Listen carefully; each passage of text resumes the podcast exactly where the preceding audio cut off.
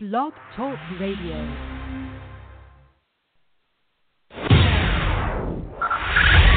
Five, five, four, four, three, three, two, one, one. We have ignition. Strap in.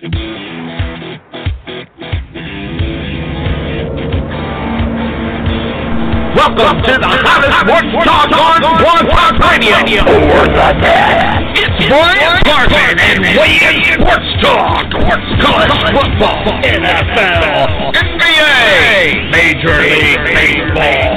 You name it. Take away. Now everybody, let me introduce you, the host of Weigh In Sports Talk, Brian Carson.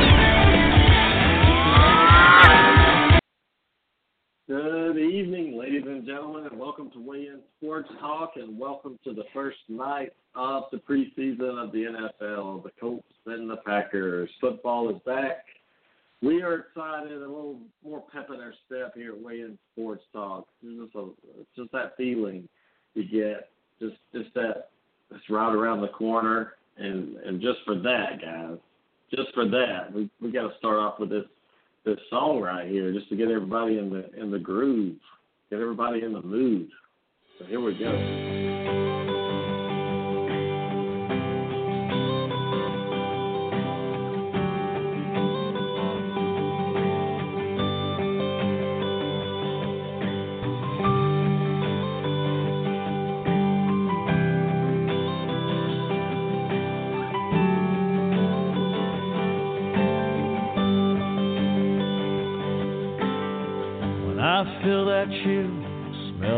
Fresh cut grass.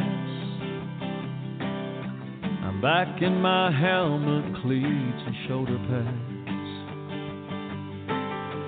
Standing in the huddle, listening to the call. Fans going crazy for the boys that fall. They didn't let just anybody in that club. Took every ounce of heart and sweat and blood. And guys, if that doesn't get you get you pumped up for football, I know it is time. It's it's so hot in Atlanta, Georgia right now, but I'm ready to for that chill in the air to get here. We are less than a month away from kickoff of the Auburn Clemson game, September 3rd. College football kicks off September 1st. The NFL on the, I think it's the 9th. The kickoff is for the NFL, if I'm right, or the 8th. Thursday night, Cam Newton goes to Denver to play them, the Broncos in a, in a rematch of the Super Bowl, guys. I'm excited. I don't know if you can tell it, but I'm, I'm pumped up. Tonight's teams we're going to discuss the Alabama Crimson Tide out of the SEC West, the Florida Gators of the East, and the Miami Hurricanes from the ACC.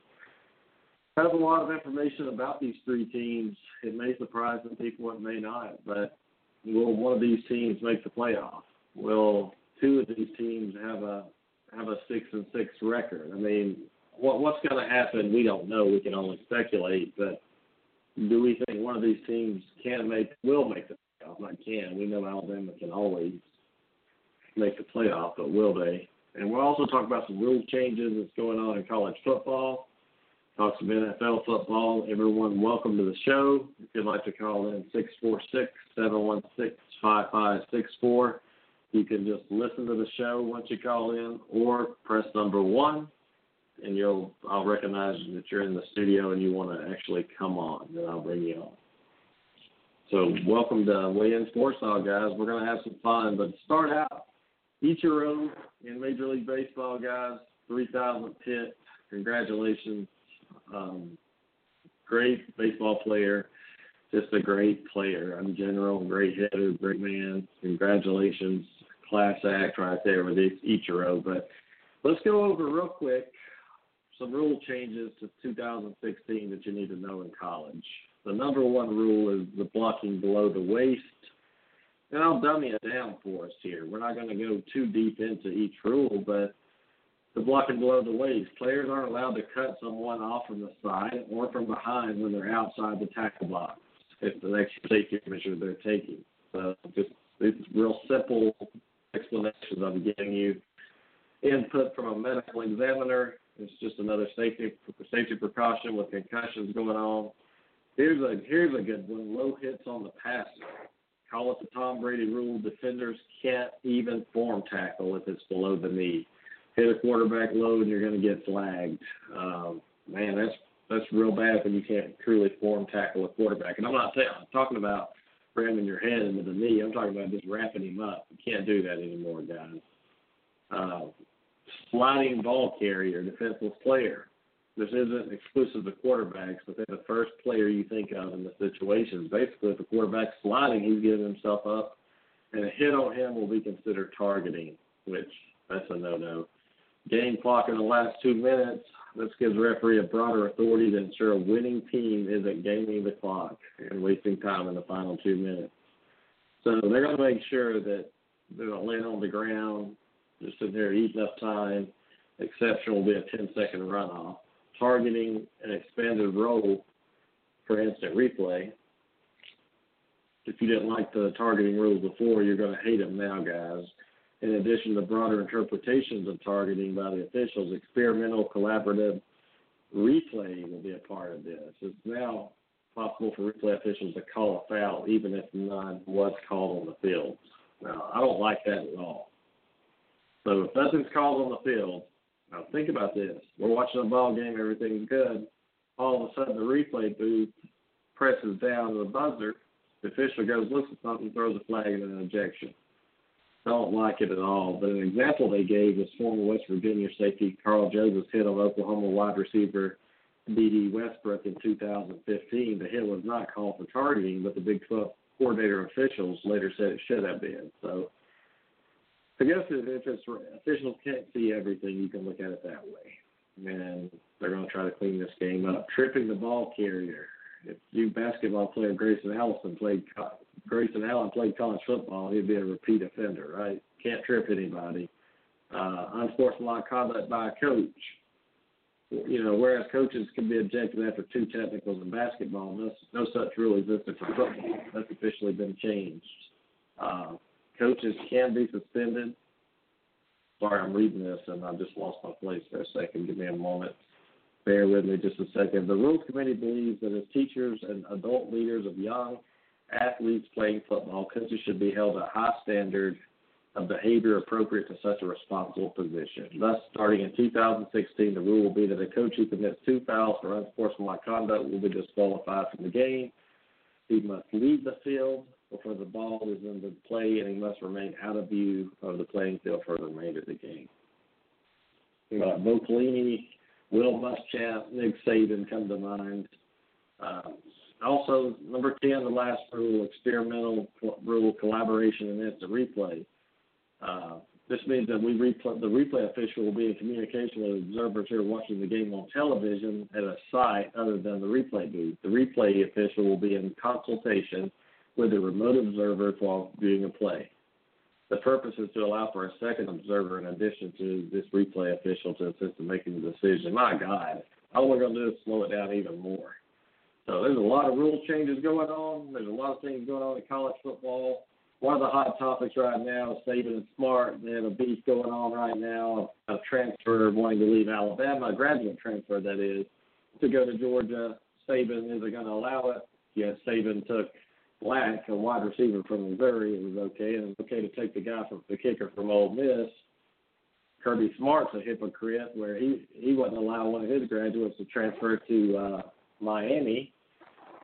Uh, so both of these guys can uh, can just cry all they want to. Neither one of them's right. Neither one of them's wrong. They can just bicker back and forth between each other. But the NCAA is going to have to step in and make this not just a coach's call, but make it a rule overall in general. Because remember, guys, these are student athletes. Once you graduate and you play your four years at a school, you should be able to go somewhere else and play. I mean, that's just the way it goes. I, I think Saban should let the guy go, just to let him go and and, and show that you know, if you don't want to be at my team, go ahead and go to the other one. All he's going to do is uh, alienate this player for the rest of the season. The guy probably won't get any playing time because do you really trust a guy that wants to leave and you want him, you won't let him? Just think about that. Think about that. Would you want a guy on the field? You're trying to win a national championship. Would you want him on the field in crunch time? So why not just let him go?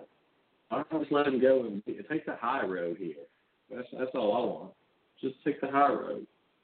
All you got to do is take the high road.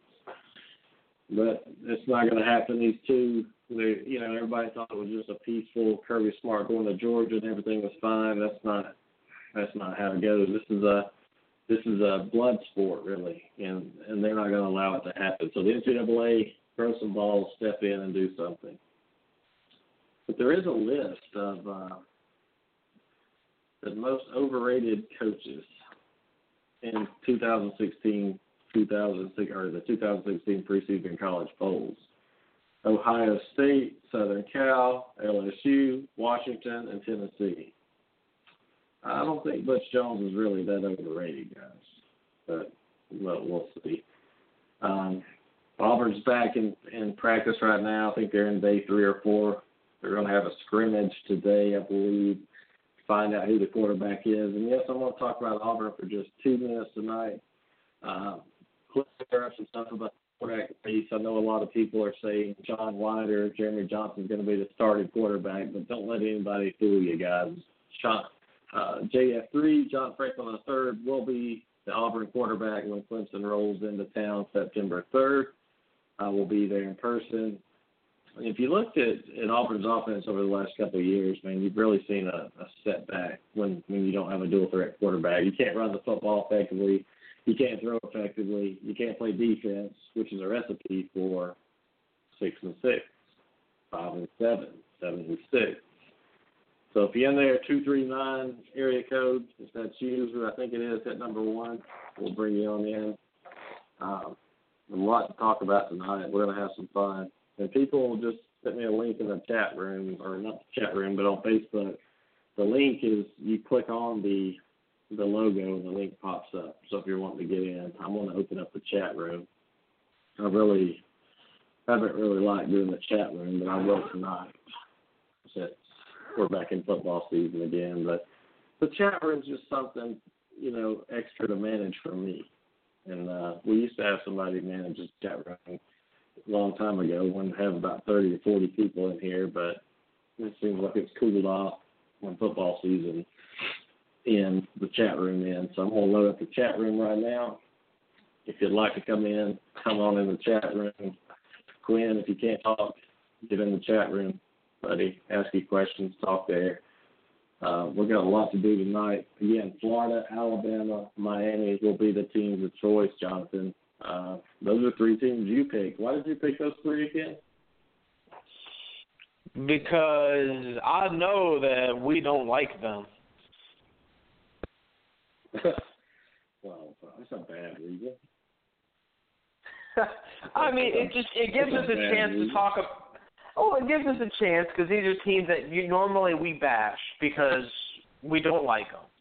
So this gives us the opportunity to actually speak some praise of them and let people know that we can look at these teams uh, objectively. Thank you. That's better. See, I don't like Alabama for the most part because I'm an Auburn guy, but I do tip my hat to them and realize, hey, greatness is greatness. What are you gonna say? You know, you can't be a hater. You just gotta. But, but there's there's nothing good to say much about Miami except Mark Richt, and I don't know of anything to say about Florida. Man, what a terrible team, and what a what a terrible schedule. I wrote that up today in the in the preview of the the show just to let you know.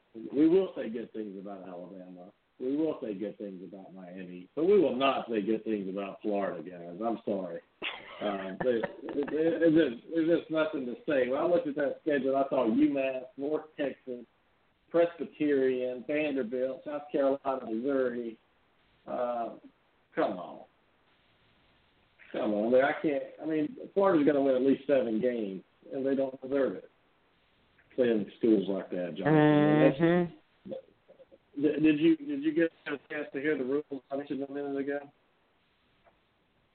No, uh, I, I do want to apologize for coming in late. Uh, the NFL canceled the Hall of Fame game, and I was trying to figure out what the what the heck was going on there. What happened?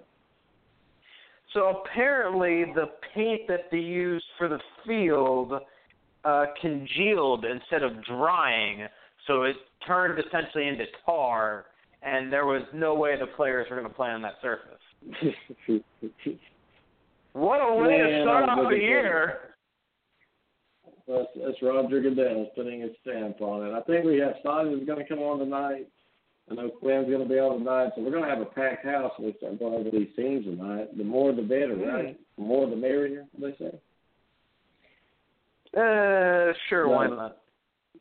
I don't. I just don't want Quinn to come on here tonight and and act like losing Jovon Robinson was no big deal. I thought hearing him the other night made me want to roll out.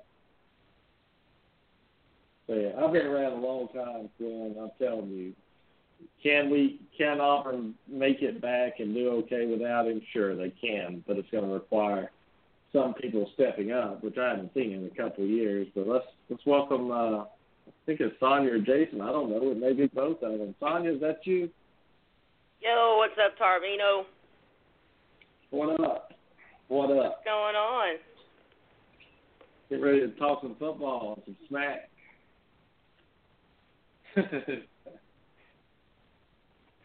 Hold on. Is Jason, I'm looking at this. Jason, I'm looking at the. Uh, huh? I'm sorry. What'd you say? Is, is, is Jason with you tonight? Uh, he's upstairs. He might come down. He might come down for a few. I can't stay the whole night, but I did promise you I was going to come in. But yeah, uh, as Jonathan was saying, hi Jonathan, by the way. Um, hey, Sonia. The deal with the field is the paint that they used last night. Instead of drying, it congealed. So that's the problem with the field. Yeah, and they can't play on that. Mm-hmm. Well, I'll tell you what. You play. You pay me what they're making. I'll go out there and play on a congealed field. I don't even know what congealed means, so I'll go out there and play. I'm just trying to figure out. I mean, like seriously, okay. How long has this? How long has this game been being played, and how long have you been working on on football fields that you can't figure out what kind of paint to use? When- I mean, like for real, like seriously. Of Yeah, all I mean, things to it's- F up It's only. It's, paint, I it's know it's only been a year one. we've been waiting for this. Exactly. 364 days. Right. I I mean, seriously, think about it. Of all the things to mess up, paint. Dude, don't you do that? Liz, Is that not your job? How many people got fired tonight? How many people got fired? Come on, so, I mean, what do we think? Five, ten?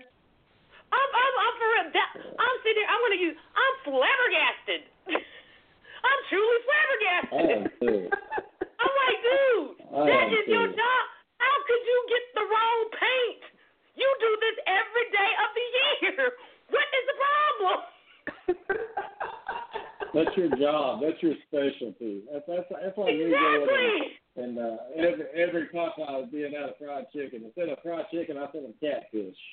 And, uh, they, I mean, it's just like, come on, guys. We want to go, go to the football game tonight. I'm serious. I'm, I'm for real. I'm sitting here like, dude, I could see if you were like a sinkhole opened up, something called fire. You know, dude. But paint? You mean the dude in charge of the paint effed up the paint? The one job he had, he could not do. Man, please.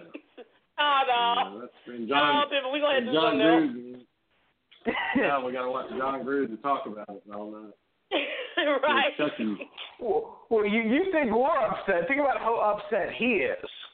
Exactly. I'm really, I'm sorry. That just blew my mind. I'm uh, like, the really? players. See, see the players that want to make this team. You know, they want to make Green Bay and Indy. You know, the stars they aren't playing sports. These guys, how big is that, Sonya? That these guys, that's one less chance for them to to show and try to make this team. I mean, this is a big deal. Exactly. Exactly. This was their audition. And the paint guy. you lost your audition because of the paint dude. The paint dude picked the wrong paint. Uh, you know, I'll bet you it's I bet you it's Tom Brady who painted the field. It's his way of getting back. no, no, no. I ain't gonna put it on Tom Brady because he ain't gonna mess up nobody like that. Because that's messing up the players. That sounds like some Goodell. No, no. Wait a minute. Hold on. Wait, wait, wait. Where was Arthur Blank last night? Hold on. that joker could get it from Home Depot. Let me check on Arthur. It, it could be a, it could be a Chicago Bear fan. You know they hate Green Bay so much. It could be a, it could have been Quinn. I'm just trying to figure out, dude. The paint job, the paint dude could not do. I'm, I'm, I'm sorry, man. For I can't, I cannot wrap my head around it. I'm mad. I want my guys, football. Guys, this is guys. We're in 2016 here, and uh, we get a game canceled. I've heard of a lot of things: weather, tornado, fire, but never paint. exactly. Yeah. I mean, So many- terrorist attacks, maybe you know, possibility of a terrorist attack, a bomb threat. Bomb threat. I mean, but, uh, Something. but a paint job. So, so, so Sonya, how's life been treating you? Oh God, life has been wonderful. Life is life. enjoying life, enjoying life. What about you guys? Life is doing doing well. We're excited about college football and NFL football and fantasy football and everything about football. It's just all football from here on out until February. We get to talk football. That's why Hey, this is why I do this show is for football, and and it's finally here. I mean, it makes it makes radio a lot easier when you don't have to just sit here and make up stories to talk about all the time. You know, yeah. so now we actually have have football to talk about. Have- exactly, we have something to talk about. But Well, tonight the we fact- won't. But tonight we won't. It will come to paint. you know. What's that? And then we also have like a lot of, uh, you know, a lot of changes coming up because I know uh, with the um, the playoffs, they're going to be changing that date. Is it going to be this year, or since it's on a weekend, or are they going to? Yeah, they're going to be changing it like New Year's. Uh, was it New Year's Day? I think it was. They released Something the like schedule. That. They, yeah, yeah, they screwed up big time when they moved it the first time. Now they realize, uh oh, you know, Yep. the, the ratings wasn't, you know, the ratings weren't going to be too high anyway when Alabama beat Michigan State seventy three to nothing. I mean, that, that's going to hurt the ratings no matter what day it's on. Yeah, it was just like, just having it. It's like Tim on a weeknight. Nah, man. You can't do Yeah, that. it's going to be cool. Well, finally tonight we're going to talk about uh, Florida, Alabama, and uh, Miami. And while we got you on, we might as well we might as well talk about the Tide if you if you're prepared to. If you want to throw in a couple things and talk about your quarterback. I don't know if you know who's going to be the quarterback. We don't know, so so maybe you can talk about Bama for a second and give us a kind of a what is it a fifty thousand foot view of Alabama this year. I have no idea who the quarterback's going to be. Again, you know my mantra. I trust my coach. They know better than I do. I can tell you that I'm. I mean, for the first time, it feels good after all of these after all of these years of not having, you know, adequate adequate uh, depth at the quarterback position. It feels good to have some there. It's it's a couple of guys, and I'm so excited. I cannot wait until I see them on the field. That Tua, that dude, whoo, Who? that little one, he that might be Mariota too. I love that little kid. I ain't gonna lie. Is his name Hurts? What's his name? oh, Jalen Hurts. We got Jalen Hurts, Yeah. and then um, Tua. And you do have some studs at quarterback. I mean, you have different kind of options. You have dual threat. You have straight up pocket passers. You name it, you got it. But the only thing is, is the experience factor. But with that kind of talent around them, that might not be a factor as much. Yeah, I mean, and plus they're hungry. I mean, these guys are they're going out doing stuff on their own. They want to be there, so they're they're really working hard. I really don't worry too much about Bama. You know me. I, don't worry too much. When you look at Saban, one thing about Saban, he's disciplined. He's gonna have them ready. I really don't don't say too much until after the first game. You know, I I don't put too much stock into the the um, a a game, eight A game, because they're just out there showing what they're doing. I mean, they're playing against each other, So nobody's out there really, you know, they're not going to hurt each other. You just kind of kind of see kind of what the skill is, the pace, you know, kind of seeing what the depth chart is. But not until once I see them on September 3rd versus USC, then I'll have a little bit more to say. But I'm excited. I'll definitely Well- say that. I'm really excited. Well, D. I'm Ridge coming back, because- Ken Robinson Jr. It's it's gonna be fun. Like Darius Stewart, I can't wait to see him. These guys are really. It's like to me, this class, th- this team, they really are eager to step up and prove themselves. To me, that's just kind of Yeah, that, that, I that listen- spirit I feel about them. It's almost like they just have this. Okay, our turn. You know what I mean? Yeah, I'm confused. I listened to Colin Cowherd a few times, and uh, about a week or so ago, he was laughing at Alabama's schedule, but this week he was talking about how brutal it was. I'm confused. Uh, Colin Cowherd may be confused at what it is, but what concerns me about Alabama's schedule this year, and again, we don't know who's going to be great and who's going to be not, but just looking at it on paper right now, Bama's schedule's tough. The USC neutral side, but then they have road games at Ole Miss, at Arkansas, at Tennessee, at LSU, and that's not. Yep. I mean, even home games are tough, no matter in the SEC. But this is a brutal schedule you tied as a tackle early. Oh yeah, very much. The the the first half. Usually it's the back end. usually it's the back end. This time we're coming up front. I'm I'm not tripping. I mean, it's just it's they they have to do the same thing they did that they do every season, one game at a time, one game at a time. As long as they stay focused, stay prepared, keep up the attitude, you know, keep a positive attitude, and take it one game at a time, I think they'll be okay. Yeah. Yeah, but we could here every year tripping. talk I'm- there's nothing- schedules. I'm really worried about. Like I said, we'll see after on September 3rd. Ask me on September 4th. Yeah. And Jonathan, I mean, you look at you look at Bama's schedule, and I mean, you can look at any SEC team schedule and say it's tough. I mean, besides Florida's, of course, but I mean that's that's five games Alabama plays out of twelve. That's not in in Tuscaloosa and Bryant Denny Stadium, and you know LSU. We don't know how good they're going to be. They're talented. Tennessee's the real deal. Arkansas, don't know much about them. Ole Miss, I think Alabama's got a little revenge on their mind. Do you think so? Oh yeah, I mean I gotta imagine Ole Miss has taken down Bama what two years in a row now. Um, so you know I, I gotta imagine Bama's gonna come at them hard, especially with the game being in Oxford. But you're right. I mean, arguably their five toughest games are away from home, and that's uh that's never really a uh, a comforting feeling. You know, obviously the Iron Bowl at the end of the year is what it is. Uh, I don't think that I don't think uh, A and M or Mississippi State are going to be uh, that good. So Bama, uh, you know, has a relatively easy home schedule. Um, but you're right. I mean, at Ole Miss, uh, at Tennessee, at LSU are, are definitely going to be three tough games. At Arkansas is going to be tricky. Um, you know, this, this schedule switched up a little.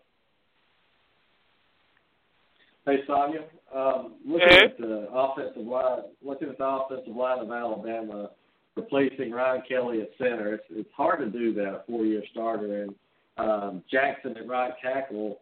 I I know you got five-star depth everywhere, but how do you replace Ryan Kelly? That's what I want to know. I know Cam Robinson helps having him on the left side, but having that that quarterback center kind of like the captain of that offense that's hard to replace. I don't care if you're a five star or not. Who do they who do they have, and what? How do, how do you think they're going to respond to them? oh God, let's see who we have at center. Hold on. Our depth chart.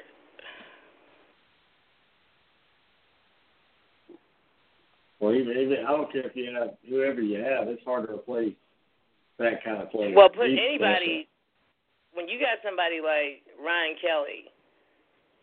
Because think about when we had um, what's his name? Um, God, I'm. I'm first Barry I- Jones. Mm-mm. Kelly too, but I can't. What's his name? AJ's. Uh, yeah, Barrett Jones. I'm sorry, Barrett Jones.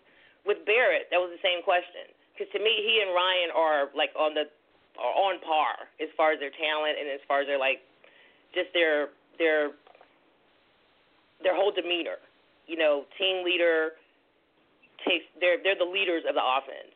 So replacing guys like that are just it's going to be it's hard to begin with. But I don't know. I just I don't think that we have anybody right now. Mm, let me see. Hold on, because I'm trying to bring it up. I want to bring it up to see who we got. Who we got second behind him. Hold on. That's fine. Don't worry about it. It's uh. I mean, the bottom line is, it's just you just can't replace someone like that. Oh no, you can't. Not in one on. year. Not in one year. Now with uh Cam, now helping Cam, having Cam there does help, but at the same time he can't do it alone. No. And whoever we have, our the the the, the, the main thing is that O line's going to have to protect whatever quarterback, whoever our quarterback is. They're going to have to protect that person. The biggest problem with Cooper is he's great as long as he's got those short passes, but that long arm is that accuracy. So having him back there, we got to have a strong O line to give him time in the pocket. So we'll just see what happens. I mean, like I said, I ain't tripping until backfield. I ain't tripping until Yeah, September losing the- fourth.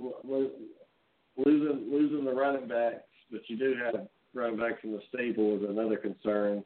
Really, Bama's breaking in an entire new backfield, but they do have some good receivers that can make some plays. So, is this Alabama team? Could this be one that throws the ball more than they run, or do you think it's going to be about the same as it's been over the past few years? I think it's probably going to be the same as it has the past few years. And I think probably you're going to see because because Kiffin got so much flack last year for, you're probably going to see him going a little bit more towards the run. We're trying to go a little bit more towards the run because that's our bread and butter. But you got to have. My, my concern with Bo Scarborough, and it's, it's, I, I think he's a great athlete, but I think people are expecting him to be like a Derrick Henry, but he's not going to be like a Derrick Henry because he doesn't have that speed. Yeah, I was watching. I was watching some player in Alabama doing it in the gym. I think it was a quarterback that hurt guy sitting there bench pressing like 300 pounds, squatting 500, deadlifting 400 and something. Um, yeah, but you don't have that running back like Henry this year, and that's okay. I mean, that, you don't have to. You know, you can Yeah, you mix it up and that's the and thing you, is he's you good. Utilize the I think you have. people are looking at him to like replace Derrick. You can't replace Derrick. You know, Derrick is is that he's in a class by himself. So you can't really, Yeah. you know, Well, put great. that crown on Bo. Bo, he's he'll have his own thing. Let him do his thing. But to me, I I, I don't want to. I never like a team, and I've never been one to to rely on that one player. You know what I mean? Well, I have. I have, no doubt about it. that was I that was like Quinn, that's lightning in a bottle. Cam Newton is lightning in a Yeah. bottle. Quinn, He Quinn, definitely does. Quinn's on the line. Quinn's on the line. What do you think about the Tide this year, Quinn? What are you looking at when you when you analyze them? When you look over the schedule and their departures, what are you looking at? Uh, like I said a few weeks ago, ten, oh, probably 10 or 11 wins, like they're normal. You're the one that went out on a limb saying they they lose three games. I bet that every year, man. James. Every year, I bet it. One one year I'm gonna See- one year I'm gonna win. See, I'm I'm a realist. I despise Bama, but I'm a realist about how I think teams will do. Okay, I'm gonna ask you this, Quinn. Eleven wins, whatever. Tell me. I mean, tell me why. I mean, do you think they're gonna win eleven games? Well, they have a pretty darn good defense. They re- they return some pretty good players on offense. I mean, they've proven every year that even with a new quarterback, they seem to do all right. So, I mean, why would the trend go any differently? Quinn, I could see you as a sideline reporter for ESPN over there. You get some damn good explanations, man. I can see you right now. I'm the side reporter. We're going to Quinn Thomas on the sideline. How's Notre Dame doing? Oh, they're doing pretty darn good, man. Pretty darn good. That's, well, it, it, it's like I said before this show, is when, when we just started the show, I was like, which one of these teams, Bama can always make a playoff. There's, I mean, the talent's there, every year. But again, things happen during the season, injuries, um, things happen during the season. Nobody's a shoe in for anything. I know people talk about Clemson, unstoppable. That was last year they did good. But Alabama stopped them at the end. Doesn't mean, Sonya, that Clemson's going to be great this year because they have a good quarterback and they were last year. That has nothing to do with it, right? I mean, It's not the same thing. Exactly. What did we talk about this week when we we had the same discussion? Exactly. Everybody loves to say. "Oh, they're they're going to be this." No, no, no, no, no. And that's one reason why I hate to try to. We talked about this too, where I hate to sit here and say this this team is going to have this this offense or this defense or this. No, I don't know what this team is going to have until after they play their first game, because that is not the same team that was on the field last year. It's an entirely different team, and we don't know what they're going to do until we see them play their first game.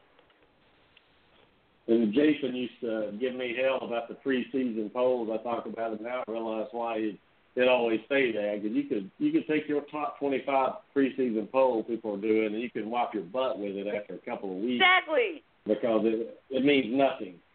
it means Nothing absolutely whatsoever. nothing. Exact. You're grading them on their their work from last year. So it's like a preseason poll means nothing. That's why I'm like, it's a joke. You guys are bragging about, oh, we're number one. Okay, great, awesome. But for what? You hadn't done anything yet. Now to have a starting point, okay, yeah, you've got to have some sort of starting point. So you start with the poll from last year.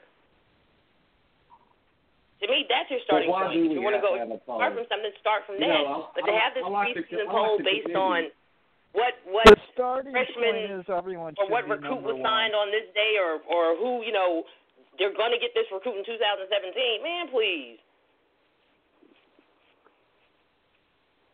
Yeah, and and you know, like I like the way the committee does it. Why do we have to have a starting point? Why can't we watch six weeks of football and then, like the committee does it, it may be even later than that when they do it. But why does Clemson have to be number two or Alabama number one or Florida State number five? Right now, why can't everybody be last or first and let's just see six weeks of football? By then, you really know how good these teams are and then rank them. I just don't like it because if Clemson loses to Auburn, Sonya, in that first game, just say they're number two. If Auburn's ranked like 35th, if Auburn beats them in Jordan Hare Stadium, Clemson may drop to about number eight or nine, and Auburn will climb up to about number 20, and and all of a sudden Clemson's ranked higher than Auburn, and Auburn just beat it. See, I, that's why I don't like preseason polls, is because I mean Clemson may suck. Clemson may lose four or five games this year. We don't know, Exactly. but the reason I don't like preseason polls is Auburn was sixth last year, but I've never seen a team win a game and drop to. I think they went from six to about twenty after they played Jacksonville State. They were two and zero. they went. They dropped fourteen places. Had you watched Auburn play three games last year, they wouldn't be in the top twenty-five. Yet they were ranked sixth to start the year. So uh, I just I'm just I'm just one of those guys now. I believe used to I love preseason polls. Now I'm like, forget it, Jonathan. Let's just wait till the season starts, watch a few games, and then let me rank them. Yeah, I mean, I, I understand that, and I, I'm a big fan of that philosophy too. Where let's see what they are, and let's actually find out what this team's going to be before we decide to start jumping on wagons and ranking everybody. Because I'm with you, it, it, you're you're exactly right. If Auburn beats Clemson to start the year, Clemson will still be ranked ahead of Auburn, and everybody's gonna, you know, you, me, and everybody else going to go, well, what the hell? That makes no sense. So. exactly. I mean, I, I I think they should follow the playoff committee and the BCS did the same thing. Follow the approach. After after week eight, we'll start ranking teams. I I think that's the best way of going about it. And you Yeah, also because take if Auburn away the beats psychological too. Because when you look at it, think about that team Okay, and we'll use Auburn as an example. Okay, Auburn starts out ranked as what? Say 23rd. Okay, they beat the number two ranked Clemson. Number two ranked Clemson's like, dang, wow, we got beat by the number 23 team. Well, you were never number two to begin with. So now you got these guys, you know, thinking, oh my God. But then you've also got to think about number 23 ranked Auburn guys who are thinking, dang, you know, they could have taken the defeatist attitude. Man, we 23. Well, don't nobody expect us. You know what I mean? It's like it's either or. So to me, even putting that extra pressure on the players is just stupid. Forget it. We don't need And any preseason Auburn, could, Auburn tw- 23 could be two and and think they're better than what they really are, and really Clemson Right. wasn't that good. And, Au- and Auburn figures out in a couple of weeks when they play LSU that hey, we hey we weren't even a top 23 team. You know, I mean, Exactly. too many things, too many things going on to rank these teams right now. And but all of a sudden we got Ohio State, they're back in it, ready to go. Jim Harbaugh's the best coach in college football now. He came and he came down from Mount Sinai with the Ten Commandments, and Oh and now God. Michigan's back in it. Michigan's back in it. They're going to win the Ugh. championship because of Jim Harbaugh. I mean, it's just come on, guys, get real. The oh, more Oh, I please. learn, the more I'm in radio, oh. the more I realize that these ESPN people and everything, all they do is talk to get numbers, Sonya. That's all they do. They talk to get ratings. And and right now, no radio show is getting ratings with this presidential election going on right now. they're, they're SOL. uh, who, who, what, what, what did you say that again? Say, who, what? One more time. you preaching to the choir, dude. Well, I tell you, it's like people, all these people, please understand, the sports analysts, I don't even care. I don't care if they played football. I don't care if they were the greatest quarterback, offensive lineman, defensive lineman, kicker, punter, placeholder, placeholder. I don't care what they were. They are guessing the same way we are. There's not one person in the world that can correctly guess the outcome of any game. Everybody is guessing. Because that one team could come out, everybody thinks it's going to lose, can turn around and beat that so called unbeatable team. Nobody knows. Everybody, it's a guessing game for everybody. And how how can you be expert in something with so many teams in it? Like for Auburn, I know them up, down, sideways, and everything. Do I know how they're going to do? No. Do I think they can do good? Yeah. But I'm an expert when it comes to maybe a conference, maybe a certain team. But you can't sit here and tell me Phil Steele knows all 128 how many teams there are, how they're going to do, and all this stuff. And, and all these analysts think they know everything, but it's impossible with that much information and the turnover of players in college football to be an expert and know who's going to win a national championship. It's just Exactly. It's and just even the players, It's might be experts in their position or like fundamentals, but as far as guessing who's going to win what, it's it's all a crapshoot. Just like that's playing the lotto. Well, if I want Alabama material, I'll go to an Alabama fan because they study. it. If I want if I want to know how Florida State looks, I'm gonna go to Jonathan. If I want to know how Notre Dame goes, I'm not going to go to Quinn because because Quinn's going to say they're going to win a national championship every year. No, I haven't. I'm joking, Quinn. I'm joking. oh, breaking But I- I news. Uh, Venus and Serena? Upset by the Czech Republic for the first time. Uh, well, they didn't want to be there anyways. Yeah, they didn't play that well. I watched some of it. Man, I'm sitting there watching these Green Bay players over there. They all with their baseball hats on and their jerseys, just looking around like, what the hell, man? Preseason football sucks. I don't know why you guys watch that crap. I love it because I football want to see sucks. the people. I want to. I want to see the players that that are trying to earn a job. That's what I like it for. I want to see these So college Quinn- players that come in and and Quinn, you were so fifth-stringers- negative right now. The Olympics are on. The Olympics are a lot better than I hate the Olympics. preseason football. I hate the. Olympics. I hate the Olympics more than anything, almost. What Olympic sport is on right now that you think I want to watch? Basket. Right now, at this moment. I don't know.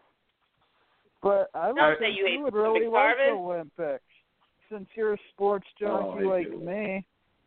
Look, man, if it's You not basketball or soccer, I'm not really paying that much attention. Handball, you might get me, but for the most of the Summer Olympics, it's like, eh, get me when we're at the finals. I mean, we're on a lot of group stages for most of the stuff, and it's kind of like the group stage for most events.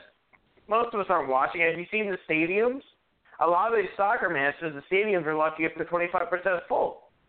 Um, so I'm not, no, I'm I'm not sitting here drooling over the Olympics right now. When it's time to medal in the events I want to watch, I'll pay attention. Until then, okay, cool, it's there. Yeah. I don't hate the Olympics, by the way, but but but Quinn, I'm gonna ask you a question. Why why is the USA worse in soccer than all these other countries? Give me your reason why. Wait, why American soccer is what? Why is American soccer? Why does it? I mean, I'm not gonna say suck, but why why does it? Why are they like not ranked high in the world in soccer compared to some of these other teams? The men, not the because women. the because Yeah, the the well, yeah, because the best athletes don't Yeah, don't go, play soccer. Mm, you got it. mm, You got it. I, I think coaching has it. something to do with it too. Yeah, probably a mixture I, of I, I, I do I do think that a lot of it has to do with coaching because a lot of good athletes still play soccer. Hell, most of the kids growing up play soccer. Uh, but there's a huge difference between the coaching in Europe that you're going to receive and the coaching stateside. Uh, True, but if you look at the women's team, a lot of those soccer on the women's side is one of the most popular sports for girls in the U.S. Oh, Solo, yeah. solo. So a lot of the better athletes flock flock to soccer and softball and basketball.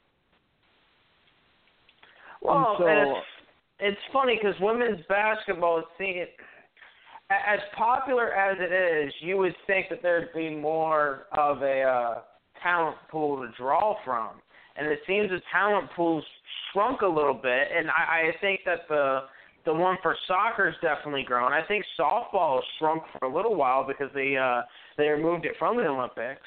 A- a- And uh, the bigger problem is, you know, with the women's sports, it's just that they're not profitable at the end of the day, unfortunately. Um, as much as I think women's soccer is actually a better uh, event, I believe that the game is better than watching men's the men's side play. Uh, just a lot of the country doesn't doesn't believe that, um, and it you know obviously there there is a talent difference. I mean, I'm not saying I want to see Leo Messi go take on you know with with Barcelona go take on the rest of the uh, of women uh, for America, but you know there, I I think it's just a better game. Whereas like softball, it's excellent, but after college, it's pretty much over unless you go to Yeah. certain European countries. And basketball, I mean, look, the W the WNBA is only alive because the NBA is paying for it to be alive.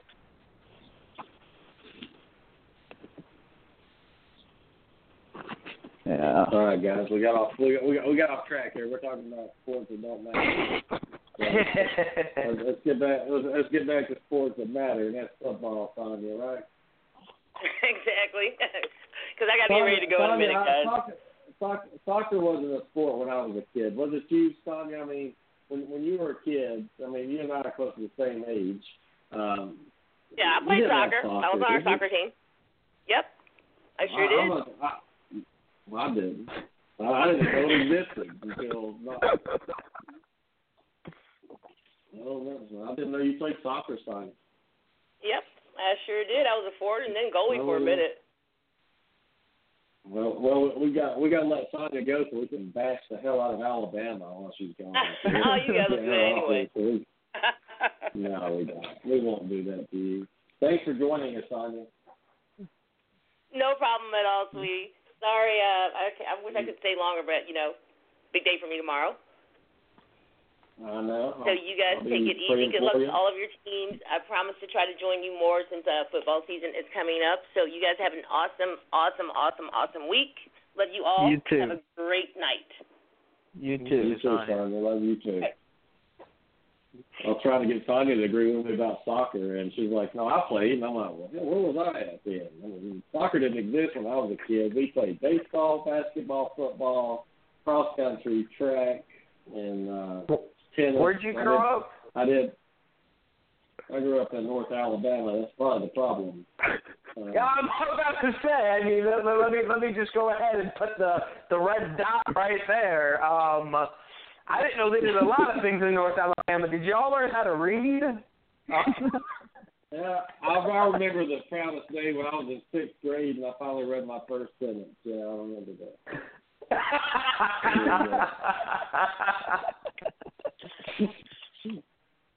Yeah, it was a good. It was a great. But I mean, hey, I, I wrestled. I did all that, and you think a small guy like me couldn't wrestle? Man, I'd get you in a damn headlock and choke you out, man. It wasn't. It wasn't even legal, but I'd still do it anyway. I'd still choke the hell out of you.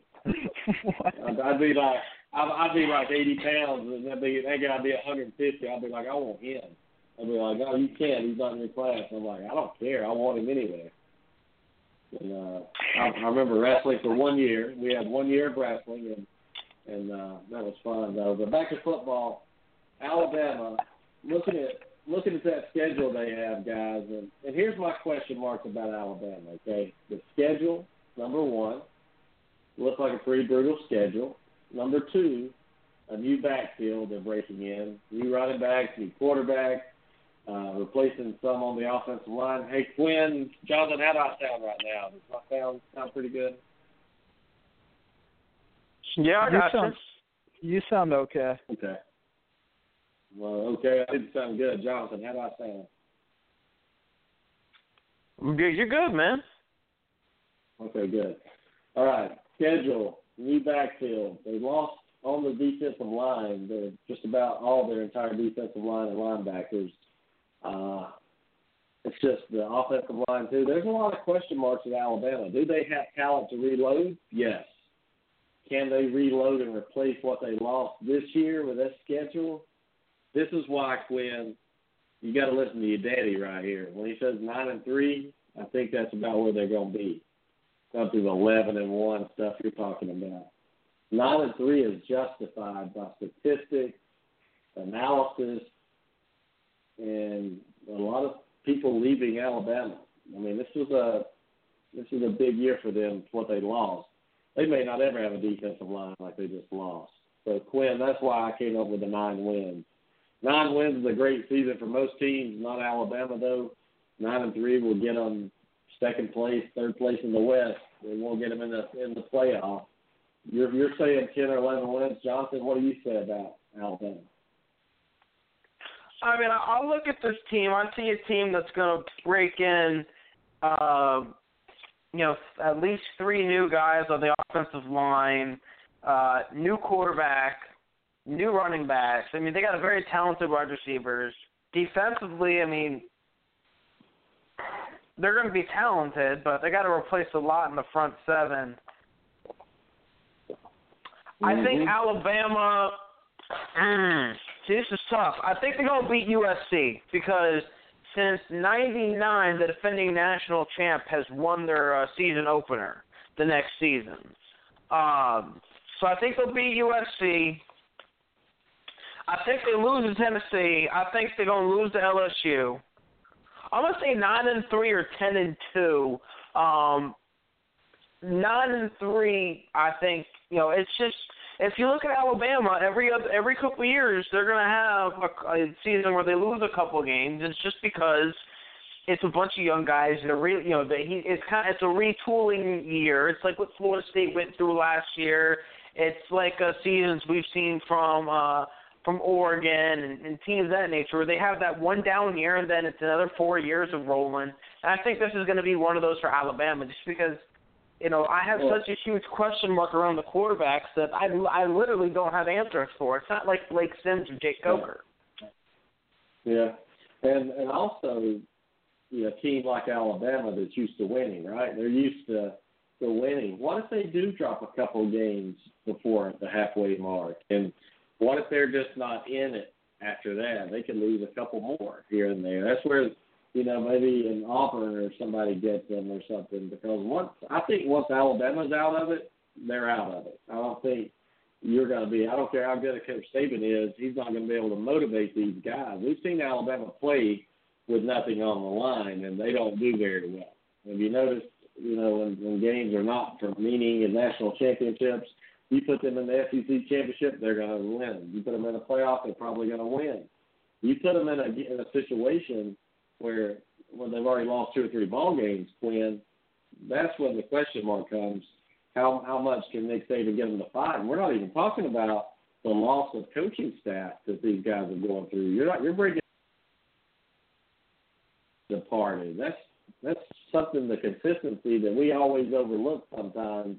The same coaching staff over and over again. Now all of a sudden you don't have that. You got to throw that in there, Quinn. So you still thinking 11 wins? I'm not. I'm not saying it's. I could see them losing three games. but I don't think they will. Yeah, I still see them winning ten or eleven games. Okay, that's your prerogative. Well, that's your right. Okay, it's your it's your prerogative. That's what you want them to do. Mm-hmm. nah, Okay, so I we'll- would we'll love let you for them to to go 0 and 12. Yeah, you would. I know you would. Well, let's talk about a team that, that Jonathan would love to see go 0 and 12, and that's the Florida Gators out of the SEC East that that last year started out on seven and 0, 6 and 0 with a steroid quarterback, and uh, they dropped off after they lost the quarterback. Hey, Jonathan, this is probably the worst offensive team I've ever seen in my life. Was last year's Florida team uh, towards the end of the year. I mean, this is a team that barely beat FCS schools. Uh, had to hold on for dear life to beat Vanderbilt. Vanderbilt should have beat them. They got just shellacked by Michigan in a bowl game. Florida's lost. They got five offensive starters returning, six defense. They lost their entire backfield. But one thing, and they lost, I think, five of those defensive players that Will Muschamp had for them there.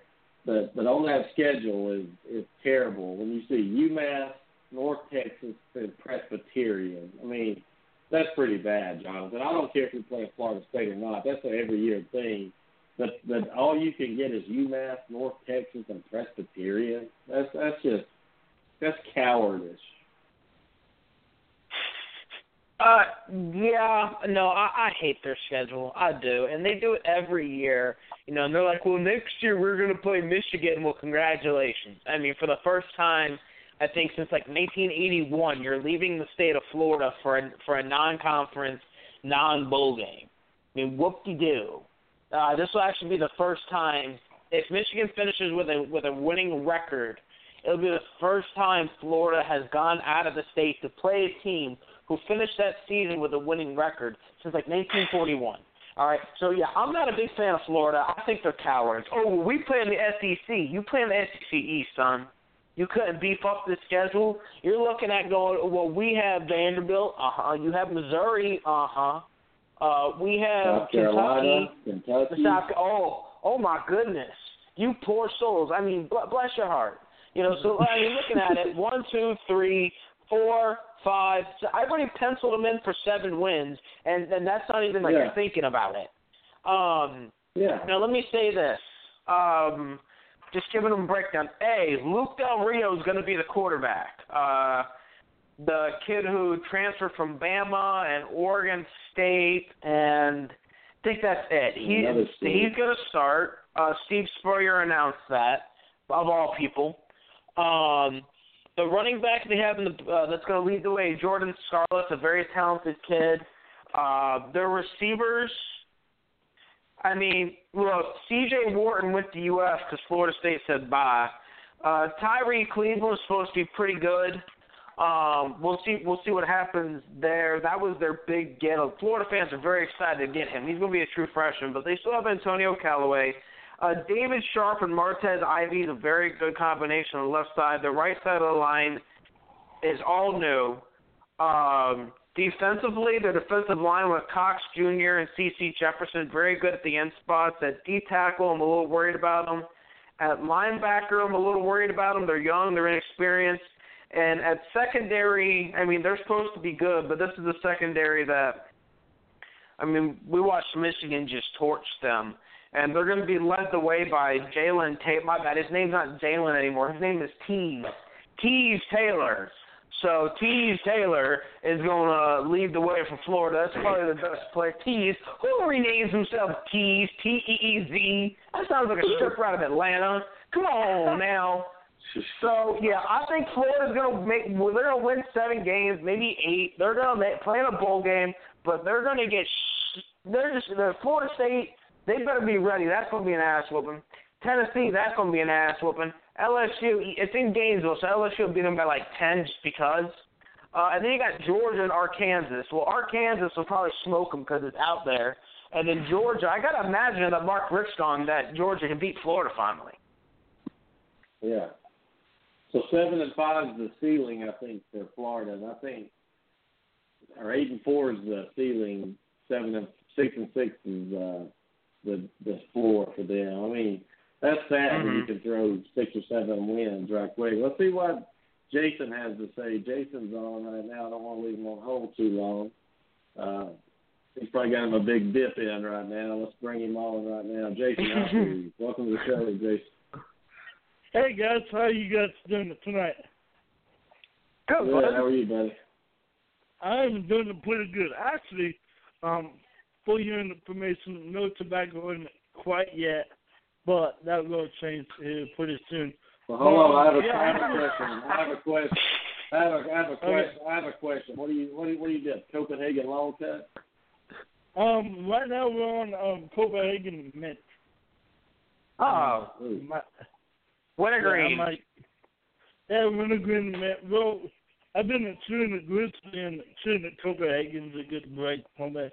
But um, looking at this Florida team, very good team last year. We grew, Green gets suspended. This offense couldn't move the ball to save their life. I believe that they only scored 24 points once after that suspension. So you look at three three easy wins and a couple maybe games in there. But I'm with Ryan. Six and six is a possibility, and that could be a good season. This team will get torched if they can't move the ball. Good defense, but you got to move the ball. And I think the defense will take a step back now that most of Muschamp's players are gone. And uh, Yeah. I just I just think people forget about that too. But if you talk to Joey Busy or Paul Ewing, it's eleven and one Florida or something, you know.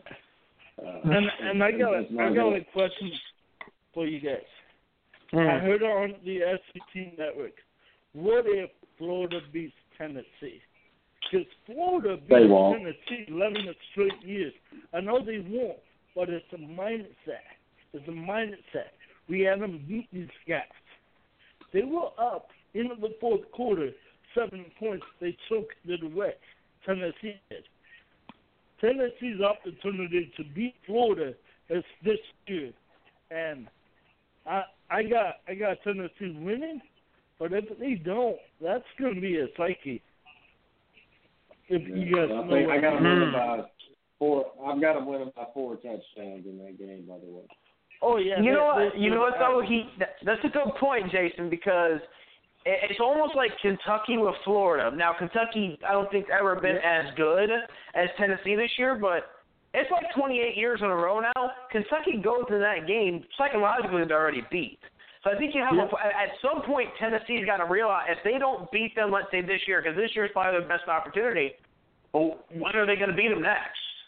Yeah. I mean, it'll be a while. May not ever. And it's, it's the same Yeah. thing with Washington, Oregon.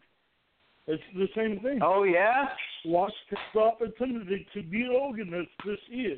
Because if they don't, when is it going to be? I know they go to Eugene, but it's a psyche.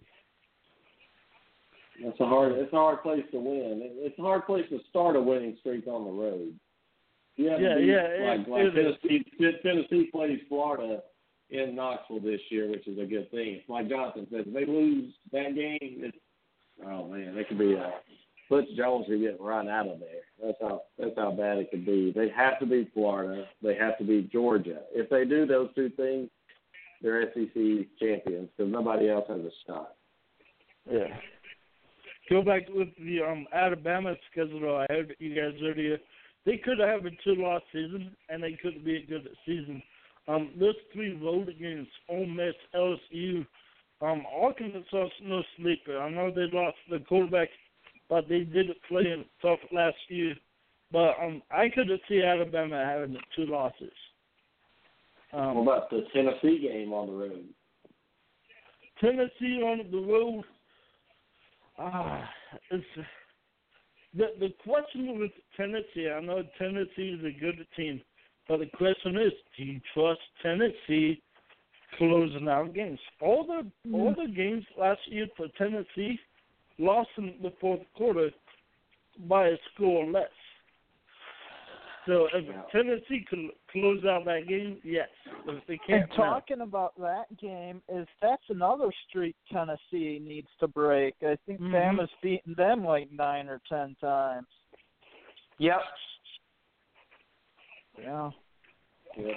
Yeah, so they got a lot of a lot to do right there. A lot of a lot to, a lot of streaks. But Jason, buddy, thanks for joining us, and. uh we'll be back in touch soon. We'll talk to your Oregon Ducks next week, just so you can come on and give us your spiel about the the Oregon Ducks, and we're going to talk about Miami real quick.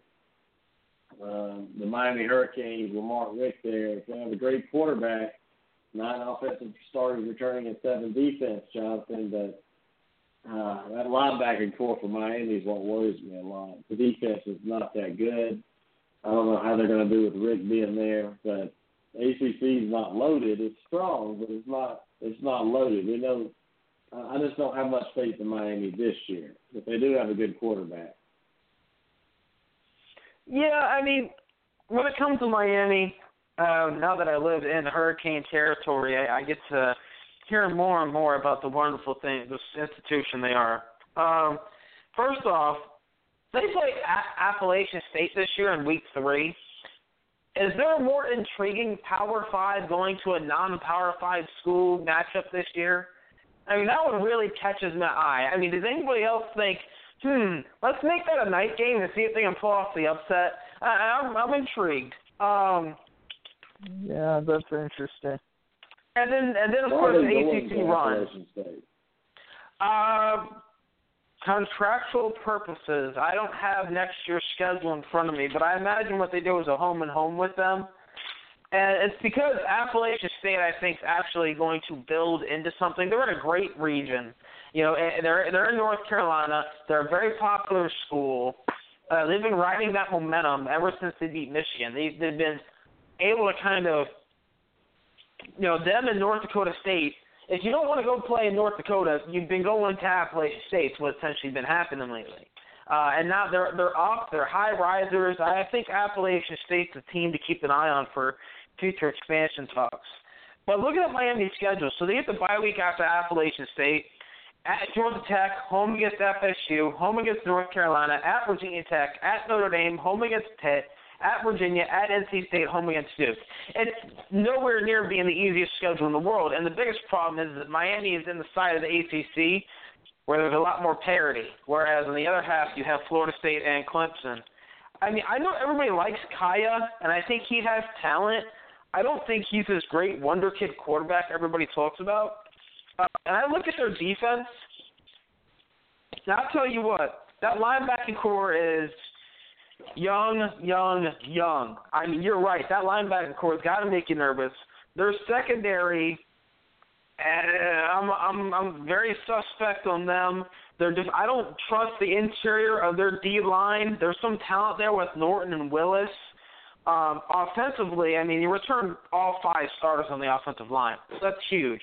But they're inexperienced at receiver, and in the backfield, you're kind of hoping Yearby can uh, can do the baller that you expect them to be. I mean, for Miami, I don't know. I don't know if they'll win. I don't know if they'll win more than the eight games they won last year. That's about right. About eight games for them. That's it seems right. to be. But, but you know, in a conference, in a conference where two teams could probably make the college football playoff, with Florida State and Clemson both representing the ACC in the playoff this year Um, even if Miami does win that Coastal Division, they're not going to have a chance at, at beating either Florida State or Clemson. So eight wins Mm, I is, is, a, is a good year, but but it's a weak schedule. Miami's schedule. Look at it, Jonathan. I mean, does it look scary to you? Um, with the parity at Virginia Tech, hmm uh, at Virginia, at North Carolina State. I mean, at Virginia Tech and at North Carolina State and at Georgia Tech, those are all tricky games right there. And, and when at Notre Notre Dame. Dame isn't easy. I'm gonna say because you come off that bye week after playing, you know, A and M, FAU, and App and App State, and you got to go to Tech, which is always a tough place to play. Um, I don't know if you've been to Bobby Dodd, um, but definitely a miserable place to play for anybody. Um, then they get FSU, which is pretty much a road game. We dominate their stadium. Um, you know, then they get UNC at home. I mean, UNC is a, very is a is a talented team. Then they gotta go to Virginia Tech on a Thursday night. And that's the bigger thing right there. The Tech game, it's not only is it a road game, it's a Thursday night game. That's going to be miserable. That, to, to reward them, they get to go to Notre Dame. Oh, that's going to be fun. You come home from Pittsburgh, who you know is going to punch you in the mouth. They go to Virginia. Virginia's not very good, uh, to be honest. Uh, they go to NC State. It's very tough going to Raleigh. And then Duke's been a good team. And don't think Duke ain't got revenge on the mind. Duke's got a lot of revenge on the mind after that game last year. Yeah, I'm looking about six and six. That's why I'm looking at Miami. Nothing would make me happier. Quinn, Quinn, what do you think? One, two, three. Uh, like six or seven months. Yeah, Mark Richt will turn it around there in Miami, but right now with Florida State and uh, Florida being in there, and not only that, Clemson's recruiting a lot of Florida people, kids. It's just Jonathan, where are they going to find the recruits in Miami at right now? I mean, I mean, it's not just Florida State; it's other Georgia, Auburn, Alabama, LSU. Everybody's going into Florida and picking away the top talent. So Miami's not getting much of it. Yeah, it's funny how this is working. So Miami's still got a pretty good hold on the Atlantic coast from, uh, I would say Coral Gables up to about Daytona. They have a pretty they have a pretty good lock there. Uh, but Fort Lauderdale, they've essentially lost to Ohio State. They lost most of Miami to Florida State. Uh, Alabama comes in and seems to get you know or, you know some of the best players every year out of there. You know Miami's got to try and reclaim Miami. Um, they also got to make sure Michigan doesn't move in on them. Michigan's been moving in down here. They're moving in hard, and you know people forget. Denard Robinson was from Deerfield Beach. It's not like this just happened. Michigan has been recruiting Florida for a while. Uh, I know one of the left tackles at a rival school when I was in high school. He's at Michigan. Uh, one of the receivers from that same school was at Clemson, Artavis Scott. Uh, you know, and then George Campbell, who was a five-star wideout that Florida State plucked uh, a couple years ago, he's at Florida State. You know, that's all in that Pinellas County area. You go over to Tampa, Clemson, and Florida have a strong boy. Miami's having a really tough time because once they lost the city to Florida State, you could see them start tail spinning. And that's really what happened. It was Jimbo came in, they took over down there, and all of a sudden it was, oh goodness, is Miami ever going to pull out of this funk? And I don't know if they can. Now, the one benefit that they do have is that if you look at their staff, Mark Richt, who played at Miami, was Jim Kelly's backup, um, was an offensive coordinator at Florida State. He knows how to recruit against them. Ron Dugans played at Florida State, uh, was part of the national championship team in '99, uh, Peter Warrick and all of them. He is down there as a receivers coach. Bradley Jennings, who played at Florida State, I want to say he's down there as an assistant coach now. His son, who's a three-star linebacker, just flipped from Florida State to Miami. So they're starting to make some moves, but when it comes to these big-time recruits, they're not really in the mix. And I think it started with Dalvin Cook. Because people forget, Dalvin Cook um, was a fullback down there one of the Miami high schools. I can't remember which one it is now. I want to say it was Miami Central. And when they lost the battle for Dalvin to Florida and Florida State, you could see the tide really turn, and anybody who was a five star and a high four kind of just automatically eliminated Miami. Yeah, Quinn. Yeah. That's an in-depth analysis, Quinn. what about Miami? Yeah, well, let's get off Miami since uh, since nobody else is going to be on them this year. Uh, Miami, I think Carolina wins that division right there, and uh, Miami, Mark Richt's first year at Miami is not going to be as as great as he hoped, but at least he at least he'll clean the program up if he can, maybe. Who knows? But Quinn, on paper tonight, we need. This is a prediction from you since you're a Notre Dame and an Auburn fan. So I'm gonna get your uh, prediction. Auburn's starting quarterback this year is going to be who? I'm documenting Uh, this. John okay. Franklin. Okay. Jonathan. I think Franklin's going to take the job as well. Um, y- I mean, you know how I feel about him. I like the kid. It was just, you know, so many talented guys at the same position. Yeah, I like him as well uh, to do it, and they better have it because they're going to beat Clemson. They they need that that dual threat. They need to be able to score some points, and they're not going to be able to do it with a passing game with Sean White right now. But we'll see. Um, just want to get that on record right now. See everybody thinks. But I see a lot of people are talking about Sean White's going to win it. Jeremy Johnson's going to redeem himself. I just, I don't know. I just can't see that. I just can't see that right now. But anyway, anything y'all want to talk about before we get out of here tonight? Well, I wanted to ask Quinn a question. Quinn, Yeah. who is going to be Notre Dame's starting quarterback? There's no telling. Um, a lot of people, a lot of people think it's gonna be Kizer, but to me, since both are really good and both are good fits, I mean, it doesn't really matter to me. Whoever wins the job wins the job. But I don't know if I had to have a hunch, I'd say Kizer because he has the momentum riding in his favor but I don't know. I think it, I think right now it's probably really close, but I think Kelly's going to make the decision uh, a couple weeks before the season. So All right, I got a we should know in about a week or so. Hmm. I got a, I got a question for you, Jonathan. Is, is Texas going to be better this year? No. If you if you listen to um, on campus with Cuervo, uh, we talked about that, and um, I I'm a adamant believer in the fact that Texas is they're they're banking on a true freshman quarterback at this point to resurrect that offense, and I don't know if that's gonna be able to get the job done. I mean, they had to go to Tulsa and essentially throw stupid money to get their offensive coordinator because they couldn't get another coordinator from a bit from Power Five school. Uh, and defensively, I just don't know if the talent's there. I mean, that was a defense that got just roughed up last year. So I, I don't think Texas is going to bounce back. I think Charlie Strong will lose his job. Um, and I don't think that's an indictment on Strong. Um, you know, he walked into a program that was struggling, and eh, you know he's trying to clean it up. And unfortunately, Texas won't allow you to clean up the program and give you a couple extra years to try and get better. You know, he's going to lose his job after three years when he spent the last two trying to make the program his. So I think Charlie will get a defensive coordinator job somewhere, and he'll be a head coach again. Uh, he's going to learn from this. Well, I'm gonna go over some uh, point spreads with you guys to start the year out. Game week one.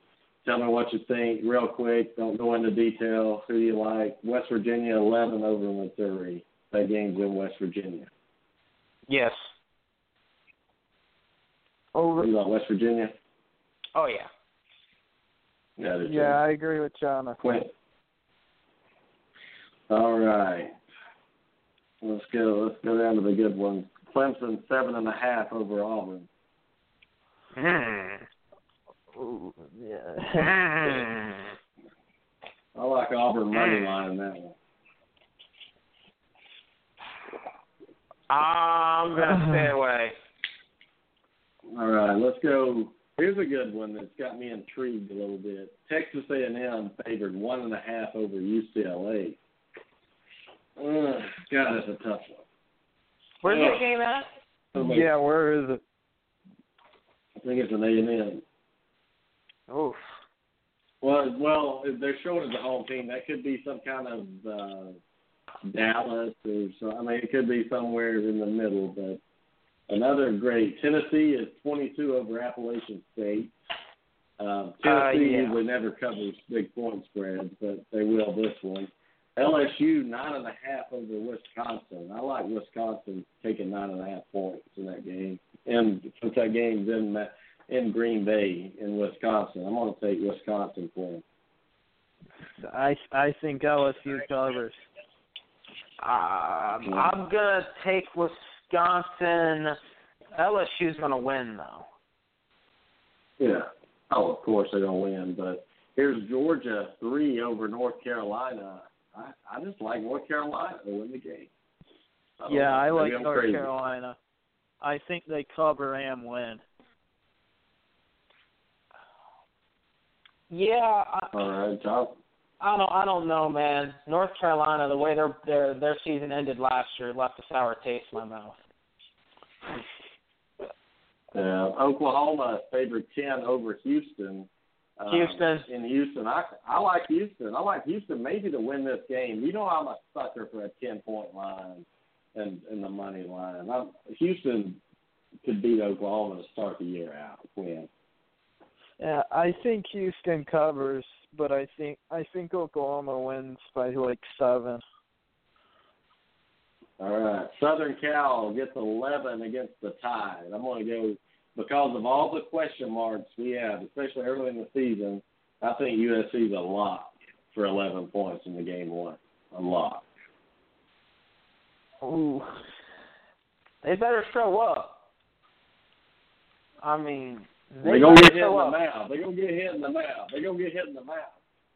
hmm But, but I'm just saying they return about all their offensive team, but you never know. I mean, Bama usually, if you go back in the years, every year they play somebody like this, they beat the holy dog piss out. I mean, it's a, it's a boat race, skull dragging, pistol whipping fest, and the good thing about it, I'll be watching that game. I'll be I'll be in Auburn, Alabama, watching with Quinn, watching the the Auburn Clemson game. Quinn, uh, the tickets I have are 50 yard line club level. I looked online for Clemson Auburn tickets just to see what they're going for. If you get four end zone tickets in the end zone, it's a grand for that game. The tickets I have would go about four or five hundred a pop. Yeah, the se- where uh where the season tickets where my grandpa has them, it, th- those would probably go for I would say probably like four or five hundred dollars. Uh, Where, where, where that is Clemson Steve located? So I'll know. Where is Steve? it's about the fifth, Is it in the yard is it in the club level? Is it club level? Is it Nelson Club, Beckwith? Where what section is it in? I'd say, yeah, it's like, yeah, it's like lower club level. Like we're on a lower part, but you get like the club like access. Like you can you- go and get your own like free food and whatever. Well, that's that's where I sit. So I need to see your ticket. Are you on the Uh, Auburn if you have side? your no, I'm on the uh, visiting side. Yeah, I'm on. We're on like the Auburn side. Okay, so you're directly right across from me. I'm at the 50 on one side. You're at the 50 on the other. We'll walk around. We'll we'll we'll meet each other before the game starts. It's a nine o'clock game, so we'll we'll meet up probably four or five hours before the kickoff. 'Cause I like to go in club level about two and a half hours before the game and sit there and eat food for two and a half hours. That's what I like to do. Mhm. It's it's it's free. That's what I do. Um, other game, Notre Dame favored five over Texas. Uh, I just got to go with Notre Notre, Dame. Dame. in that game. Notre Dame, Notre Dame, Notre Dame. I think Yeah. Notre Ole Dame Miss- wins by about ten.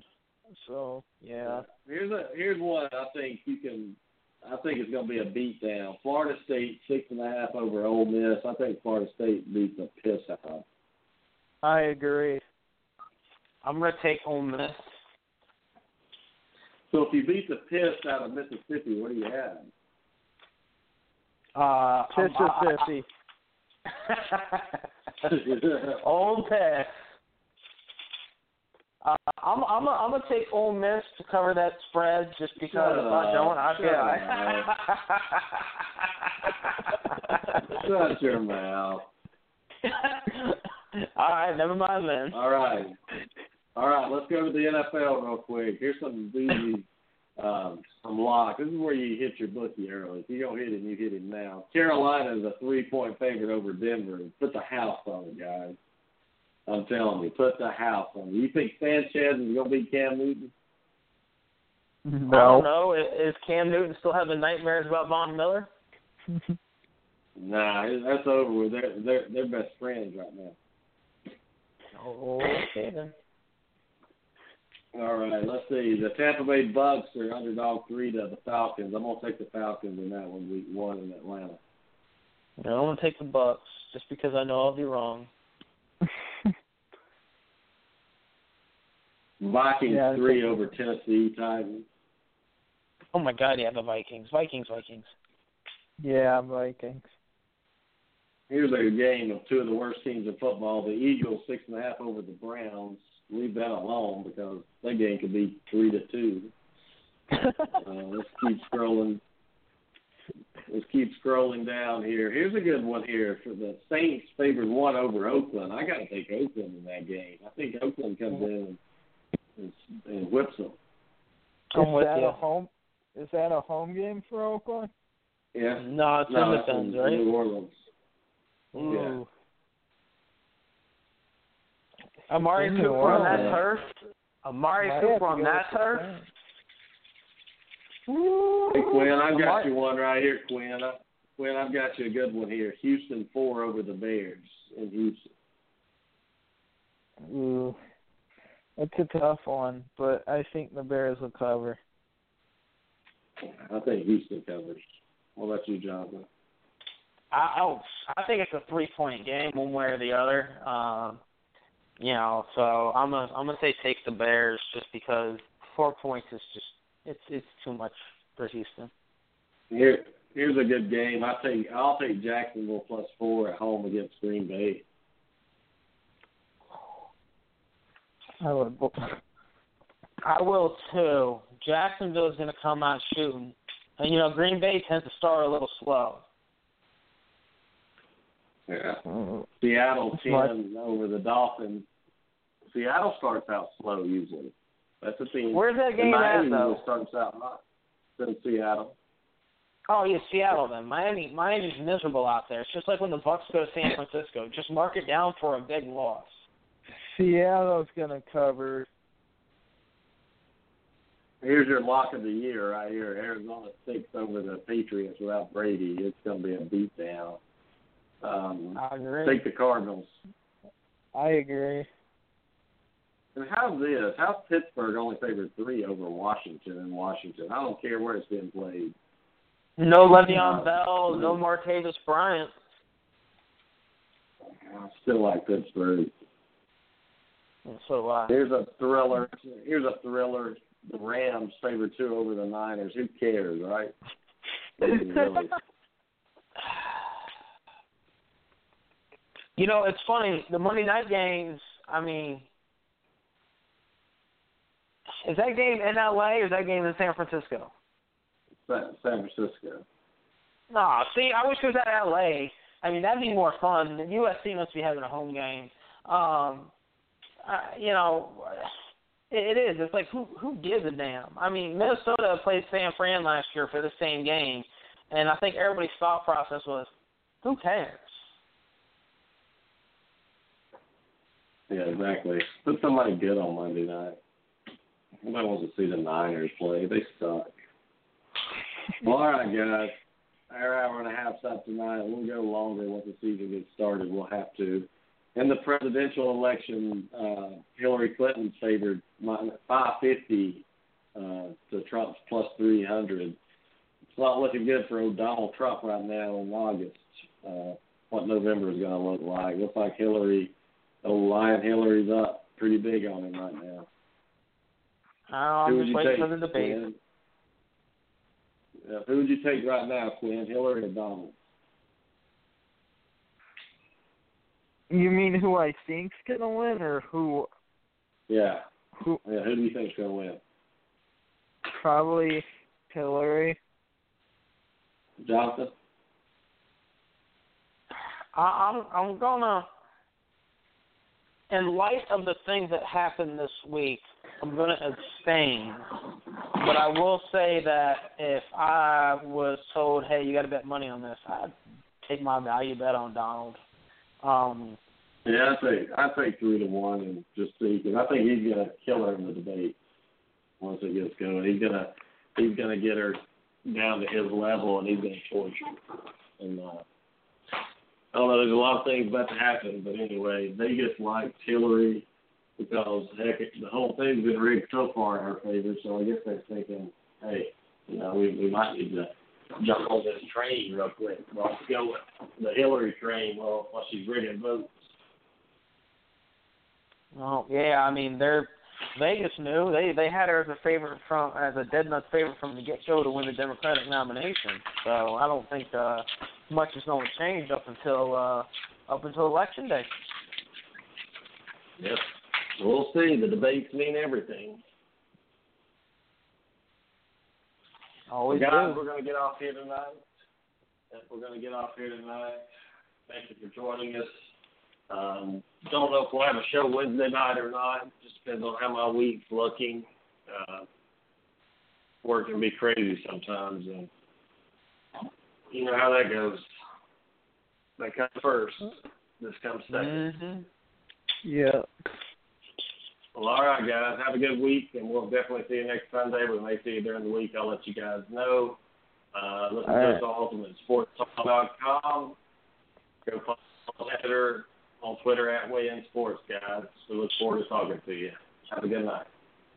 Yep. You too.